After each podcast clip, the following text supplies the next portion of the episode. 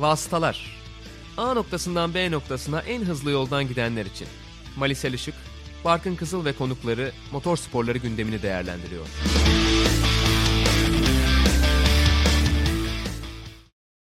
Vasıtaların 35. bölümüne hoş geldiniz. İkinci sezon 20. bölümle Eiffel Grand Prix'sinin ardından Malisel Işık'la beraber her zaman olduğu gibi karşınızdayız.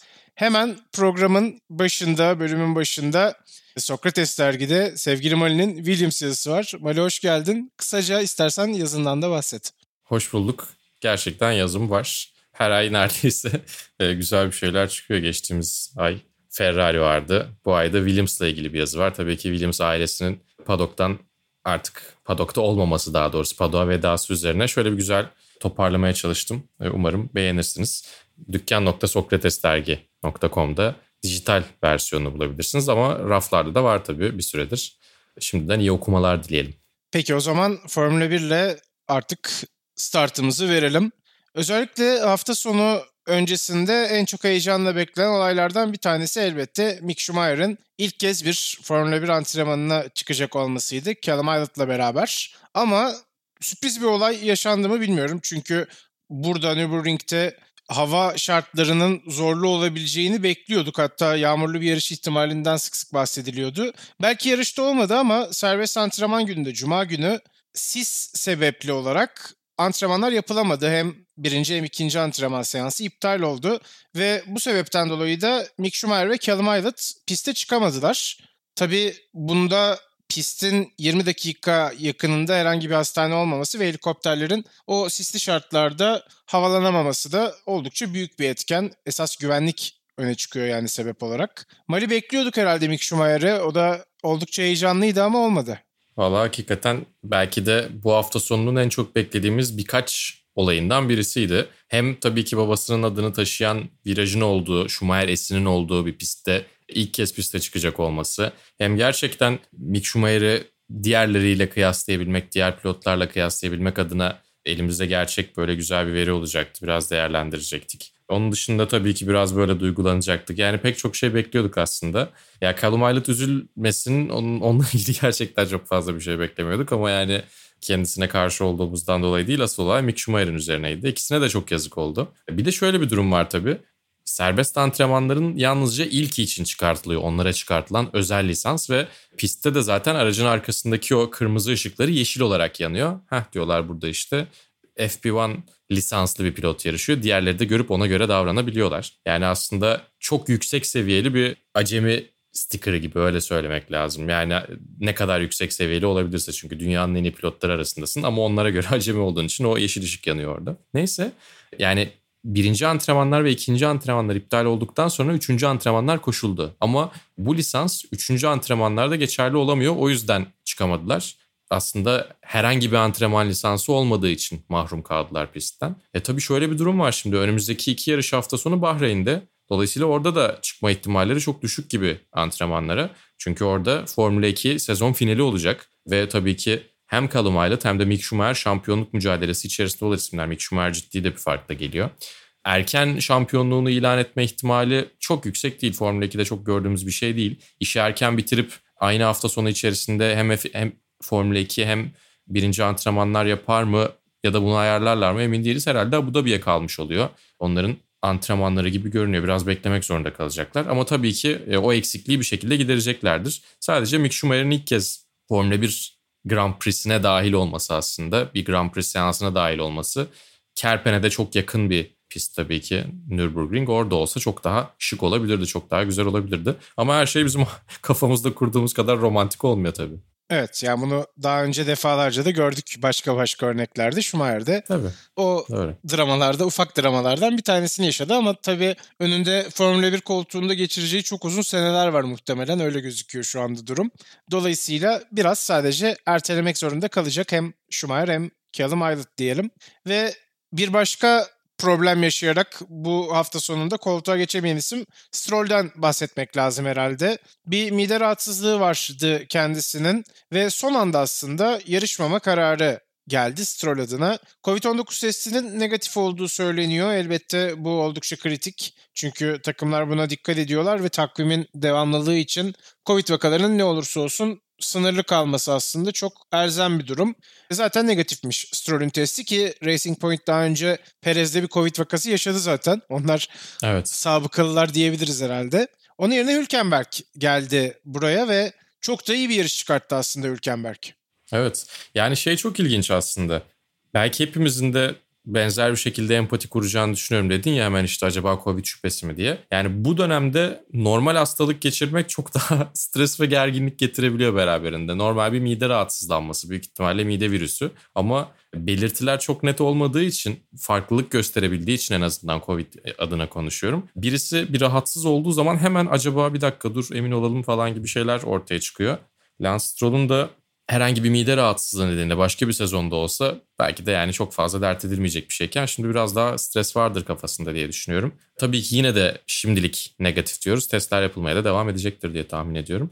Zor bir şey bu arada özellikle dayanıklılığı çok etkileyen şeylerden bir tanesi mide rahatsızlığı. Çünkü e, su kaybediyorsunuz, elektrolit kaybediyorsunuz. Yani bir profesyonel sporcunun ihtiyacı olmayan ne kadar rahatsızlık varsa hepsi Lance Stroll'un yaşadığı rahatsızlıkta örtüşüyor. Yani daha farklı şeyler atıyorum işte grip nezle benzeri işte boğazım ağrıyor, ayağım ağrıyor falan tarzı şeyler biraz daha belki etrafından dolaşılabiliyor, tolere edilebiliyor ama özellikle işte mide ve bağırsak problemleri dediğim gibi hem elektrolit hem su kaybettiğiniz için çok daha zarar verebiliyor. O yüzden bu hafta sonu piste çıkmayı denememesi çok daha iyi bir karardı. Ve tabii ki biz bir kez daha Nico Hülkenberg'i görmüş olduk. Yani geçen sene gerçekten kariyerinin sonuna geldiğini ve aslında koltuğu çok fazla hak etmediğini de ben en azından sıklıkla dile getiriyordum. Çünkü görünen oydu.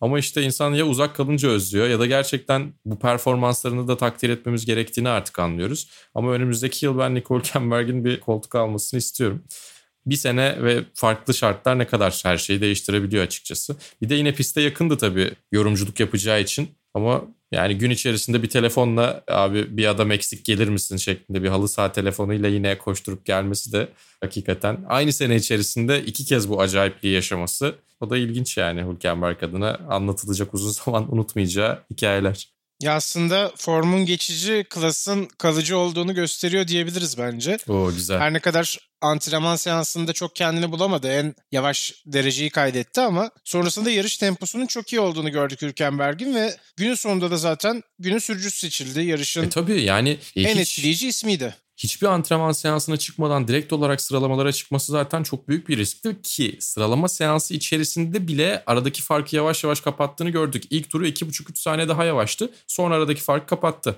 Sonuçta yine son sıradaydı ama elenme sınırıyla aradaki fark yarım saniye kadar inmişti. Zaten herkesin zorlandığı, pistin buz gibi havanın daha da soğuk olduğu bir yarış hafta sonunda ve o farkı çok kısa bir süre içerisinde yani dakikalarla ifade edilebilecek bir sürede kapatması bile senin söylediğin e, seviyeyi gösteriyor aslında.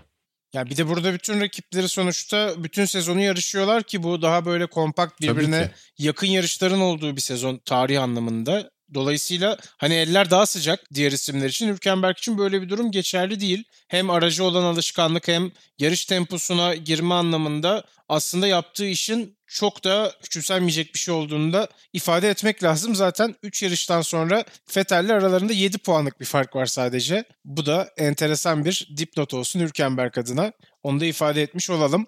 Ve Racing Point ile ilgili ekleyeceğimiz şimdilik başka bir şey yok gibi. Yarış içinde Perez'i tabii ki bir kez daha konuşacağız. Raikkonen'le devam edelim. Bu yarışta beraber tarihin en çok start alan Formula 1 pilotu oldu Kimi Raikkonen. Rubens Barrichello'nun 322 yarışlık rekorunu geride bırakmayı başardı ve en azından bu sezonun sonuna kadar da rekoru daha ileriye taşıyacak ve önümüzdeki sezonda da yine devam etme ihtimali var gibi gözüküyor Kimi'nin. Onu da herhalde ileride tehdit edebilecek isimlerden de şöyle bir ufak bahsedeceğiz. Bir numarada da Verstappen var gibi gözüküyor. Ya aslında şöyle bir durum var. Eğer Kimi Raikkonen e, bir sene daha yarışıp emekli olacaksa ya da seneye hiç yarışmayacaksa uzun vadede tabii ki Verstappen bu arada o rekoru en acayip yere taşıyabilecek potansiyelli adam oraya geliriz birazdan ama Fernando Alonso dönüyor ve onun da çok uzak değil oradan yani 311 olması lazım yarış startı. Eğer seneye Alonso ile birlikte yarışmayacaksa Raikkonen aynı pistte bu rekor çok kısa süre içerisinde Alonso'ya da geçebilir. Ama senin de söylediğin gibi uzun vadede Max Verstappen o rekoru gerçekten tehdit edecek gibi duruyor. Uzun yıllar F1'de kalmaya karar verirse tabii ki uzun yıllar yarışmaya devam etmeye tabii ki e, karar verirse. Bilemiyoruz çok şey değişebiliyor. Yani uzun bir kariyer şimdi bakıp söyleyebileceğimiz bir şey değil belki ama Max Verstappen'in de şimdiden 113. yarışına çıktığını söyleyelim. Çok acayip bir seviye bence. 23 yaşında evet. yani bu adam. Yani çok genç pilotlar sınıfı diyebileceğimiz o kategorinin şimdiden çok tecrübeli ismi Verstappen aslında. Hani biz her zaman onu aslında bir sonraki nesil diye hani Hamilton ardından gelecek nesilde Leclerc'le işte bilmiyorum Russell'la Norris'le belki Sainz'la mücadele edecek şeklinde düşünüyoruz ama Verstappen zaten çok uzun süredir buralarda senin de dediğin gibi 6 sezon gerçekten az bir zaman değil. Kendisinden yaşı daha büyük isimler çaylak sezonları yaşayabiliyorlar. Örneğin Latifi'yi tabii Hı-hı. söyleyebiliriz. Bu tecrübeyle de dediğin gibi gerçekten rekorun 400 yarışlara doğru gittiğini de görebiliriz Verstappen'in kariyeri ilerledikçe. Bir de şöyle bir avantajı olacak Max Verstappen'in. Ondan sonra gelen hiç kimse Max Verstappen'in F1'e girdiği yaşta F1'e giremeyecek biliyorsun. Verstappen kuralı olarak getirildi. 18 yaş sınırı getirildi Formula 1'e. O girdiğinde 17. yaşı içerisindeydi. Oradan zaten bir avantajı var. E tabii şöyle bir durum var. Formula 1 tarihinin daha geçmişine baktığımızda yarış sayıları bu kadar fazla değildi. O yüzden hep öndeki zirvedeki isimlere bakıldığında güncele çok yakın zamanlardaki son 8-10 senedeki pilotları görüyoruz. Ee, önümüzdeki yıllarda yarış sayısı ne kadar artabilir? Onun psikolojik tavanı ne kadar yani lojistik olarak aslında tavanı ne kadar göreceğiz. 21-22 maksimum gibi görünüyor. Ama 20 bandı hep korunacak gibi duruyor. Çünkü bunlar hep televizyon geliri demek. E tabii bu yıl daha az yarış olacak. Onun kompansesini yapabilmek için belki de onu telafi edebilmek için önümüzdeki yıllarda ortalama biraz daha yukarıda çekilebilir. Ama şu anda Verstappen çok iyi bir noktada görünüyor. Peki o zaman Raikkonen'den bir başka film pilot Valtteri Bottas'a geçelim. Sıralamanın en etkileyici turunu attı, en hızlı turunu da attı aynı zamanda elbette. Ve Hamilton'ın önünde bir sıralama seansı geçirmeyi başardı Bottas. Böylece elbette pole pozisyonunu almıştı ve yarışta da aslında iyi bir start aldı. Hatta ilk virajlarda Hamilton'la ciddi bir mücadeleleri vardı ama o mücadeleden de galip ayrılmayı başarmıştı Bottas. Yarış sanki onun için rayına oturmuş gibi gözükürken kendi yaptığı çok büyük bir hata, devasa bir blokaj. Sonrasında Hamilton'ın sırayı almasını sağladı ve sonra da zaten talihsizlikler peşine bırakmadı Bottas'ın. Yani benim çok uzun zamandır gördüğüm en büyük blokaj, blokaj olabilir. Formula 1'de o kadar uzun bir blokaj gerçekten hatırlamıyorum. Yani belki şey olabilir 2014 Rusya olabilir en son hatırladığım. Çok çok uzundu çünkü neredeyse 150 metreye yakın mıydı ben mi abartıyorum acaba? Bir frenaj noktası kadar blokajla geldi. Bottas. Ya frenajı tamamen kaçırdı zaten. Hı hı. Sonrasında senin dediğin gibi tamamını bloke şeklinde geçti o bölümün. Yani çok garipti. Bir de şöyle bir durum var tabii. Aslında iyi bir start almadı. Startta geçildi reaksiyon olarak bakıldığında ama çok iyi bir ilk viraj savunması yaptı. Hatta biraz sert de takım arkadaşına biraz omuz da çıkardı diyebiliriz. Çünkü öyle bir karşı atak beklemiyordum ben ilk virajı. İlk virajın ilk kısmını en azından geride döndükten sonra biraz agresif bir şekilde yerini geri aldı. E tabii yani eleştirilerden etkilendiğini de biliyoruz. O eleştirileri kafaya taktığını da biliyoruz. Bunu kötü bir şey için söylemiyorum. Motivasyon olarak kendine kazandırmaya çalışıyor. Ama biraz onların etkilerini gördük. Yine de Lewis Hamilton'la Nico Rosberg kadar ters düşebileceklerini düşünmüyorum ama önümüzdeki zamanlarda kendini ezdirmemek için biraz daha e, ekstrem, biraz daha agresif olacak bir Bottas işleri keyifli hale getirebilir.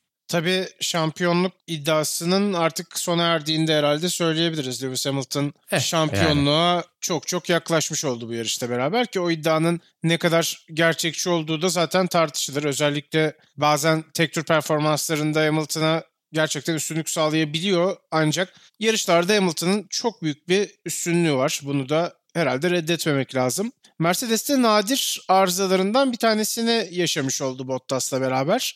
Geçtiğimiz yılda Mercedes'in en çok zorlandığı, en çok konuşulduğu yarış Almanya'da gerçekleşmişti. Bu kez başka bir pistte yine arızayla anılmış oldular. O da enteresan oldu bence. Evet doğru. Bir de şu anda tabii inceleyecekler durumu. Parça değiştirmeleri gerekecek mi? Ne kadar önümüzdeki yarışa sorunsuz bir şekilde halledebilecekler onu göreceğiz. Valtteri Bottas bir sonraki yarışta bir grid cezasıyla da karşı karşıya kalabilir. O da işleri tabii çok daha başka bir noktaya çekebilir. Yani şampiyonluk aradaki fark 69 puana çıktı. Daha da artabilir. İzge şeyi söyledi Barkın. İstanbul'da şampiyonluğunu ilan edebilme ihtimali var dedi. Hamilton için. Evet tabii ki mümkün. Hakikaten nefis olmaz mı? Yani yine yine biraz fanfiction'a doğru gidiyorum ama 3 yarış kalacak İstanbul'dan sonra. E, ikisi Bahreyn, birisi Abu Dhabi olmak üzere ve oraya 75 puanlık bir fark getirebilme ihtimali çok makul görünüyor. Ve İstanbul Park'a gelmeden önce farkın 100 puana çıkması da çok muhtemel görünmüyor. Çok ekstrem şeyler olmadığı sürece. Yani o fark en fazla 70-80 civarında kalır gibi duruyor. Eğer öyle olursa İstanbul Park'ta 7. şampiyonluğu kutlayan bir Lewis Hamilton da nefis olur. Ama tabii şimdi takvimin çok önüne geçmeyelim. Eğer olursa bunu tartışalım, bunu konuşalım. Ama böyle bir şeyin olma ihtimali bile beni biraz heyecanlandırdı, paylaşmak istedim. Evet tabii Hamilton'da daha önce İstanbul Park'ta yarış kazanmış isimlerden bir tanesi hala yarışan. Aslında o da enteresan bence. Button ve Massa zaten hani şu anda devam etmeyen isimler. Onun dışında Raikkonen, Vettel ve Hamilton daha önce Türkiye'de yarış kazandılar ve hala da bu gridde yer alıyorlar. Bu anlamda da enteresan bir yarış olacak. Artık tabii tarih yaklaştıkça biz de iple çekmeye başladık herhalde. Ve hemen bölümümüzün evet. içine küçük bir yerleştirme yapmış olduk. Türkiye Grand Prix ile alakalı. E tabi orada da bir seyircisiz yarış haberi geldi. Bizim iki bölüm arasında geçirdiğimiz dönemde denk geldi. Onu da hemen hatırlatmış olalım. Ve tekrar Eyfel'e, Nürburgring'e geri dönmekte fayda var. Yarıştan bahsediyorduk. Bottas'ın startını analiz ettik diyelim. Raikkonen Russell teması vardı. Yarıştaki iki enteresan temastan bir tanesi. Ve bir de Albon ve Kvyat. Ve sonrasında zaten Albon'un yarışa devam edemediğini gördük. Kvyat'ın da yarışı biraz mahvoldu desek herhalde yeridir. Evet yani rekor kırdı ve aslında onu övmemiz güzel şeyler söylememiz gereken bir yarışta çok iyi işler yapmadı Kimi Raikkonen öyle söylemek lazım. %100 hatalı diyemeyebiliriz belki. Çok böyle Aa, Raikkonen'den beklemezdim canım amatör hatası değil ama sonuçta karşılığında ceza aldı ve George Russell'ın da yarışını mahvetmiş oldu. İlk virajdaki o sert temasla birlikte Russell'ın aracını havaya fırlattı. Şeyi düşün dokunduğu yer değil George Russell'ın aracının indiği yer yani diğer tarafı sol arka süspansiyonu kırıldı. O kadar sert bir düşüştü. Yani orası birazcık üzücüydü açıkçası. Ben Kimi Raikkonen'den biraz daha böyle iyi bir performans bekleyebilirdim. Ama tabii ki yani bu rekor onun için hiçbir şey ifade etmiyor. Ee, özellikle öyle şeylere kafayı yoran birisi de değil. Evet, o da bütün Ekstra bir motivasyonda olmamıştır. Rekorlar bir gün kırılacak demiş zaten. Çok Haklı. kimi bir cevap. Öyle karşılayacağı zaten tahmin edilebilirdik. Gerçekten de şaşırtmamış bu arada. Ki haklı da çıktı aslında. E, yine oraya da geleceğiz. Albon ve Kvyat teması da yine açıkçası Alex Albon'un ikili mücadeleler içerisinde ne kadar zorlandığını ve baskı altında olduğunu bize gösterdi ki aslında bak bir sene bir sene içerisinde nereden nereye gidiyoruz. Tam tersini söylüyorduk. Pierre Gasly ikili mücadelelerde çok zorlanıyor. Alex Albon ne kadar rahat diyorduk. İşte işler bir anda tersine dönüyor. İşin psikolojik etkisi o kadar etkiliyor. Yarış içerisinde de benle çok sert yarışıyorlar, beni çok zorluyorlar demişti Alfa Tauri araçları için. Ama ne olursa olsun B takımı gibi de olsalar ki artık Alfa Tauri ondan uzaklaşmaya çalışıyor. Daha bağımsız bir takım olma yoluna gittiler Toro Rosso isminin değişmesinden sonra. Öyle olsa bile sonuçta yarış içerisindesin ve Alex Albon'a Alfa Tauri pilotlarının boşluk verme gibi bir senaryo ortaya çıkmıyor açıkçası. Max Verstappen olsa belki ama yani karşılığında kazanılacak bir konumda hiçbir zaman olamıyor Alex Albon. Üstüne bir de beni çok fazla zorluyorlar gibi konuşması da çok hoş değil. Tabii yani onu da yine bilemiyorsun. Çünkü takım telsizi aradan çok böyle ufak bir kesit çekiliyor ve yayına veriliyor. Onu da bilemezsin tam olarak ne demek istediğini veya ne düşündüğünü. Ama güzel durmadı açıkçası yayında. E, temas da zaten ciddi anlamda sorunluydu son viraja gelirken ki zaten Daniel Kvyat'ın zorlandığı belliydi. Şikanı kaçırdıktan sonra son sektörde. E, son viraja gelirken Alex Albon yarış çizgisine çok erken döndü. O temasla birlikte ön kanat böyle çok tertemiz bir şekilde kırıldı. Evet eski usul diye konuşmuştuk. tam o anlamda enteresan oldu. Hani kanat tertemiz çıktı gitti ve tam bir tur atması gerekti. diyebilir miyiz? Diyebiliriz gerçekten. Evet. O evet. da biraz talihsiz oldu tabii kendisi için. Tam bir turu kanatsız ön kanatsız geçirmek zorunda kalmıştı. Az önce sen Verstappen'e belki biraz daha kibar davranabileceklerinden bahsettin ama Verstappen genelde pist üzerinde Alfa Tauri ile mücadele edecek bir pozisyonda bulmuyor kendisini. Bunun daha çok Albon olduğunu söylemek lazım. Hani neredeyse her yarışta Albon'un hep gerilerde olduğunu ya da gerilerden tırmanma eğiliminde olduğunu görüyoruz ki aslında çok da kötü bir sıralama geçirmemişti bu yarışta. Ama yine işte o problemlerin göbeğinde buldu kendisini. Yani her ne kadar Christian Horner Albon için takımda devam edecek şeklinde görüş bildirse de ben o demeçlere çok da güvenmemesi gerektiğini düşünüyorum açıkçası daha önce çünkü örnekleri var. Yani bir kere zaten rehavete kapılmamak için bile %100 emin olsa da güvenmemesi gerekiyor. Yani kontratı aldıktan sonra yatan NBA oyuncusu gibi olmaması için. Ama yani gerçekten işin psikolojik etkisi çok çok zor. Ben podyumdan sonra biraz Mugello'daki podyumdan sonra biraz böyle bir şeyler yakalayabileceğini düşünüyordum ama yani haftadan haftaya o kadar çok değişiyor ki o baskı ve o baskıyı kaldırabilmek çok çok zor. O baskıyı kaldırabilmek için kendinize ve yeteneğinize çok güvenmeniz gerekiyor. Çünkü karşınızdaki adam en yakın rakibiniz Max Verstappen diye bir adam ve yani belki de önümüzdeki 10-15 seneyi tanımlayabilecek 2-3 adamdan birisi Formula 1'de. Zaten hep sezon başından beri vasıtaların bütün bölümlerinde bahsediyorduk. Aracın kullanımı çok kolay bir araç olmaması da mutlaka etkiliyordur psikolojik olarak. Yani şimdiye kadar toparladılarsa dahi o mental tavanı aşamamak da o mental eşiği de geride bırakamamak da Alex Albon'u etkiliyor olabilir. Ama bir taraftan da yani Red Bull gibi bir takımda kalbur üstü bir Formula 1 takımında koltuk sahibi olmanın da bunlar getirileri açıkçası. Bunları da düşünmek gerekiyor. O baskıyı kaldırabilecek adamların orada olması gerekebiliyor. Yani zor gerçekten zor. Ya bir yani de biz bu kadar eleştiriyoruz tabii ki ama üzülüyorum da bir taraftan. Kendisinden beklentinin ben aslında Verstappen'i geçmek olduğunu çok da düşünmüyorum. Genelde dördüncü sıra için bir adım gerisinde olsa bile yeter. Aynen öyle. Yeterli evet. olması lazım ama ya bunu da çok yapabildiğini söylemek güç bu sezon özelinde. Bakalım onun da önümüzdeki yıl artık bence performansını gözlemlemek lazım. Bu yıl böyle geçti gibi düşünüyorum Albon için. Herhalde sen de katılacaksın. Evet. Bir başka performansı dalgalı takıma geçelim istersen. Buradan McLaren'le devam edelim istiyorum. Hı-hı. Orada da Carlos Sainz'de bir yeni aero güncelleme paketi vardı. Yarış sonrasında çile dolu bir 60 tur attım dedi Eyfel'de.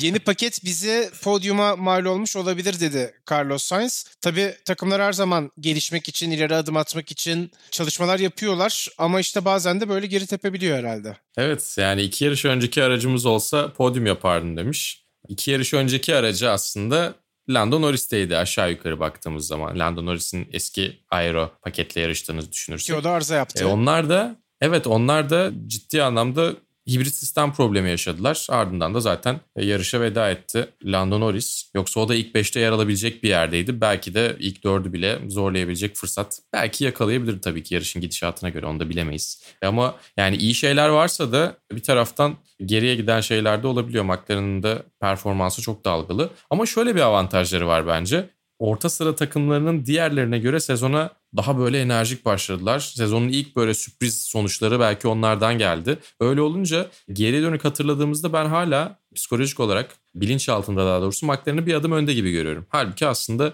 McLaren'de, Renault'da hatta Racing Point'te benzer yerdeler. Puanlama olarak da tabii ki ama bir taraftan hız olarak da ve sezondaki konumları açısından bakıldığında. O yüzden daha iyi görünen bir performans, olduğundan daha iyi görünen bir performansları var genel olarak. Ya o rehavete çok kapıldıklarını düşünmüyorum ama bir taraftan tabii 2021'de Ricardo gelecek. 2021'de çok daha önemlisi Mercedes güç ünitelerine geçecekler. O yüzden yani tabii ki orta sıralardaki mücadeleyi sürdürüyorlar ama güncelleme de getiriyorlar ama 2021'den beklentilerinde çok daha farklı bir yere çekiyorlardır diye düşünüyorum. Yani Sezon çok güzel özetledin aslında. Orada harika bir savaş var bu arada. Racing Point 120, McLaren 116, Renault 114 puana sahip bu yarışın ardından. Yani gerçekten harika. Kimin üçüncü olacağı sezonun en heyecanlı noktası diyebiliriz herhalde. Takipçileri de Ferrari ama Ferrari'den çok bir şey beklemiyoruz açıkçası. Bu cümlede çok üzücü yani evet. Yani maalesef öyle. Altıncı basamakta şu anda Ferrari. Leclerc'in gerçi yine çok iyi performans sergilediğini söyleyebiliriz herhalde. Gerek sıralamada ikinci çizgide yer bulması kendisine gerek yarış içinde bu otomobilin bu paketiyle ve bu güç ünitesiyle yapabileceklerinin sınırında bir sürüş yaptığını düşünüyorum ben. Çok uzun turlar boyunca yarışın başında Ricardo'yu arkasında tutmayı başardı. Sonrasında mecburen teslim oldu diyelim artık ve hani yarışı da yine çok saygıdeğer bir noktada bitirdi. Kaldı ki hani Fettel'le olan bir kıyaslama söz konusuysa hala Leclerc'in çok üstün bir şekilde önde olduğunu görüyoruz. Fettel de bildiğimiz gibiydi.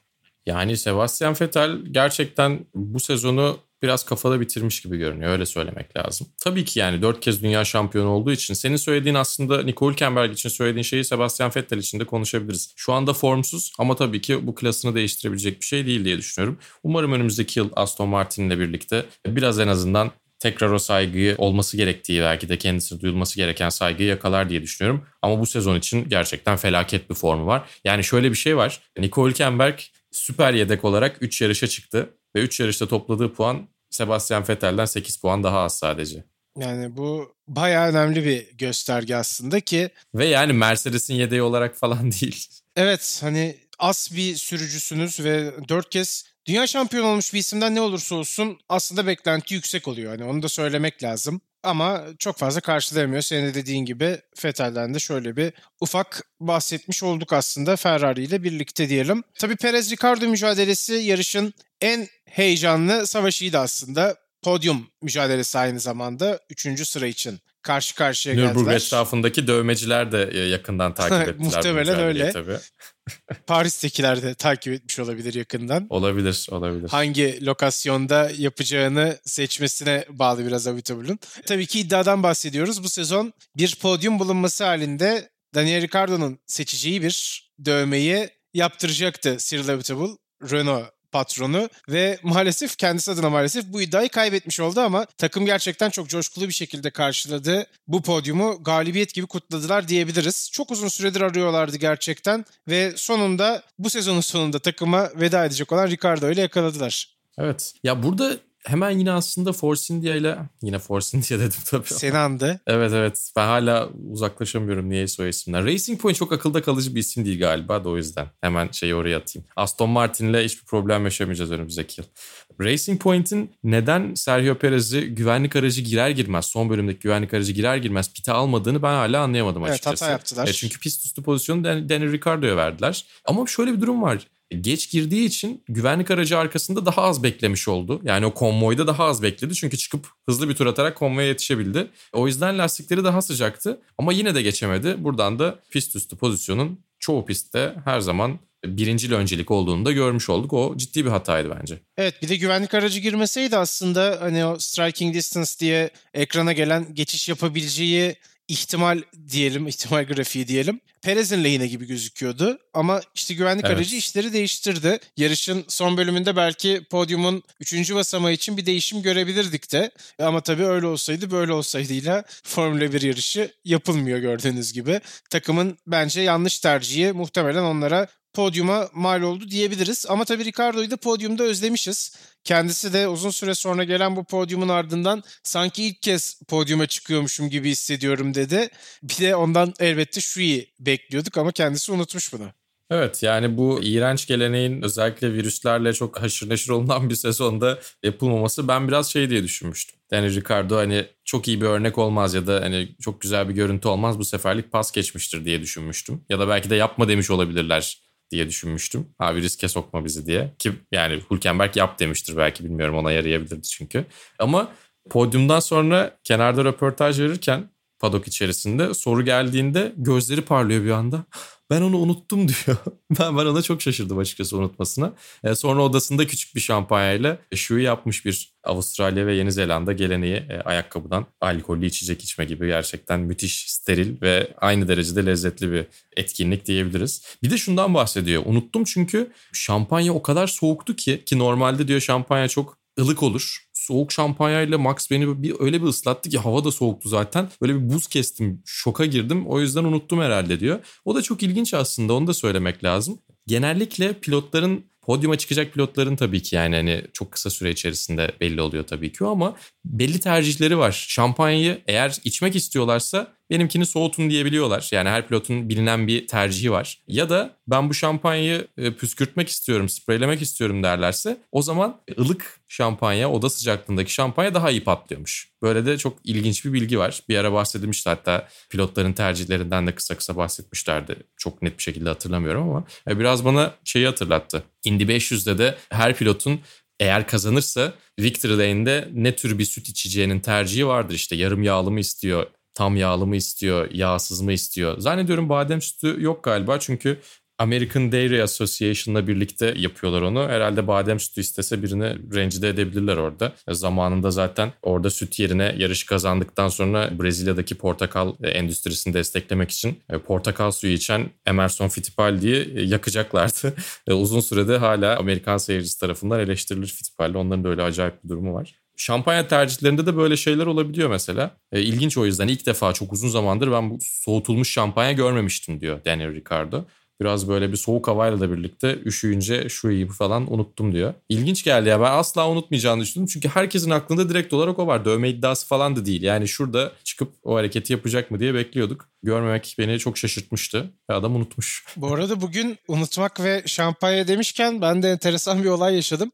Ee, WTCR yayını anlatıyordum sabah. Bir hafta sonunda daha doğrusu bir günde 3 yarış birden gerçekleşiyor. Ve ilk yarıştan sonra yaşlı bir kurttur Gabriele Tarquini şampanyasından şöyle bir yudum aldı. Sonra ne yaptığını fark etti ve tekrar ağzından geri püskürttü. Çünkü yani önünde çıkacağı bir yarış var ve alkollü bir içecekten içmemesi gerekiyor.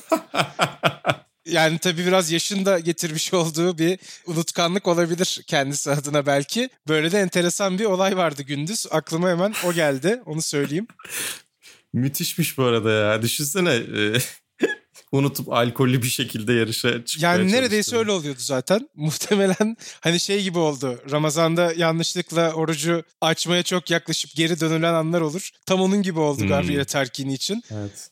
o zaman tabii Hamilton'a geçelim Formula 1'i noktalarken. Günün büyük yıldızını sona bıraktık her zaman olduğu gibi. 91. yarış galibiyeti Michael Schumacher'in S virajının olduğu, onun adını taşıyan bir virajın olduğu pistte geldi. Çok şık oldu elbette. Evine en yakın pistte Aynen geldi aynı öyle. zamanda. Bu anlamda çok hani senaryo şeklinde yazsanız bunu böyle yazarsınız muhtemelen. Ve Hı hı. Mick Schumacher'in çok zarif bir şekilde babasının kaskını Hamilton'a getirmesi, onun da aynı zarafetle o kaskı da alıp podyuma o şekilde Schumacher'in kaskı ile birlikte çıkması güne damga vuran olaylardan bir tanesiydi bence. 91 galibiyette eşitlendiler. Hamilton da bu rekoru bu sezon kıracak artık öyle gözüküyor.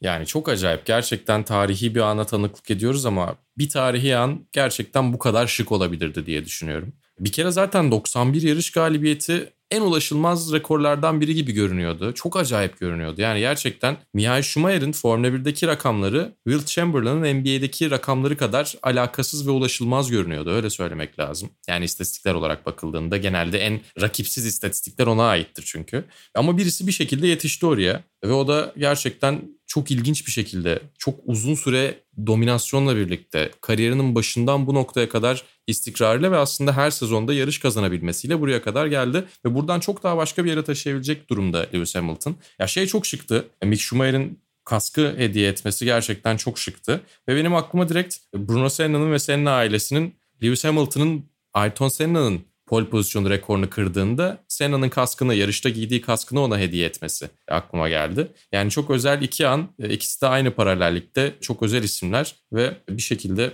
o iki kaskta o iki güzel günü taçlandırıyor. O iki güzel günün kupası şeklinde e, Lewis Hamilton'a e, hediye edilmiş oldu. Yani buradan bu rekoru nereye taşıyabileceği çok ilginç olacak tabii. Bu rekor nerede kırılacak o çok ilginç olacak. Onu da göreceğiz. Ama şampiyonluk sayısını da eşitleme ihtimali çok yüksek tabii artık. Bir adım daha Schumacher'e istatistiksel olarak yaklaşmış olacak. Onun dışında şampiyonluk sayısını nereye taşıyabilir? Galibiyet sayısını, pole pozisyonu rekorlarını nereye taşıyabilir? Onların hepsini göreceğiz. Belki de motorsporların en zor şeylerinden bir tanesi zirveye ulaştıktan sonra orada kalabilmek ve uzun süre zirvede kalabilmek çok özel işler. O yüzden hala Sebastian Vettel'i çok başka bir noktaya koyuyoruz. Çünkü 4 sene boyunca gerçekten üstünlüğünü kimseye bırakmadı Formula 1'de.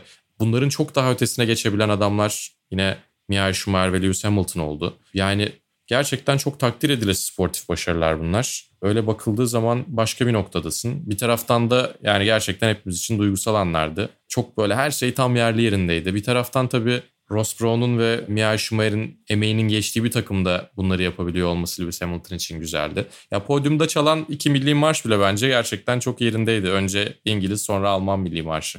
Evet. Böylece Formula 1 bölümümüzü noktalıyoruz. Uzun uzun konuştuk. Tabii ki güzel, unutulmaz bir hafta sonu oldu. Belki yarış hani öyle akıllardan çıkmayacak cinste bir mücadele içermedi ama bu sezonun yine ortalama üstü yarışlarından bir tanesiydi ve zaten az önce de bahsettiğimiz gibi Lewis Hamilton'ın rekoru ya da rekora ortak olması diyelim günün en büyük gelişmesiydi. Motor sporları takviminin genelini herhalde düşünürsek. MotoGP ile devam edeceğiz. MotoGP'de de yağmurlu bir Le Mans günüydü ve aslında çok sürprizlerle dolu bir yarış oldu diyebiliriz ama hani bu tabir MotoGP'de ne kadar geçerliliğini koruyor onu da biraz tartışabiliriz. Özellikle Mark Marquez'in olmadığı bu sezonda her an her şey olabiliyor gerçekten. Ve sanki... Ama Le Mans'da da yağmur yağar be Barkın. Evet yani öyle. Ducati podyumuna... Motosiklet özelinde değilse de. Ducati podyumuna gidecek gibi gözüken bir yarışta da tek bir Ducati podyum yaptı. Danilo Petrucci yarış kazanmayı başardı. Neler söyleyeceksin böyle? Yani ben özellikle bir kere MotoGP sürücülerinin tamamını tebrik ediyorum. Çünkü hem bize çok keyifli bir sezon yaşatıyorlar. Hem de gerçekten kimse neden kazanmak istemiyor bu şampiyonluğu. Yani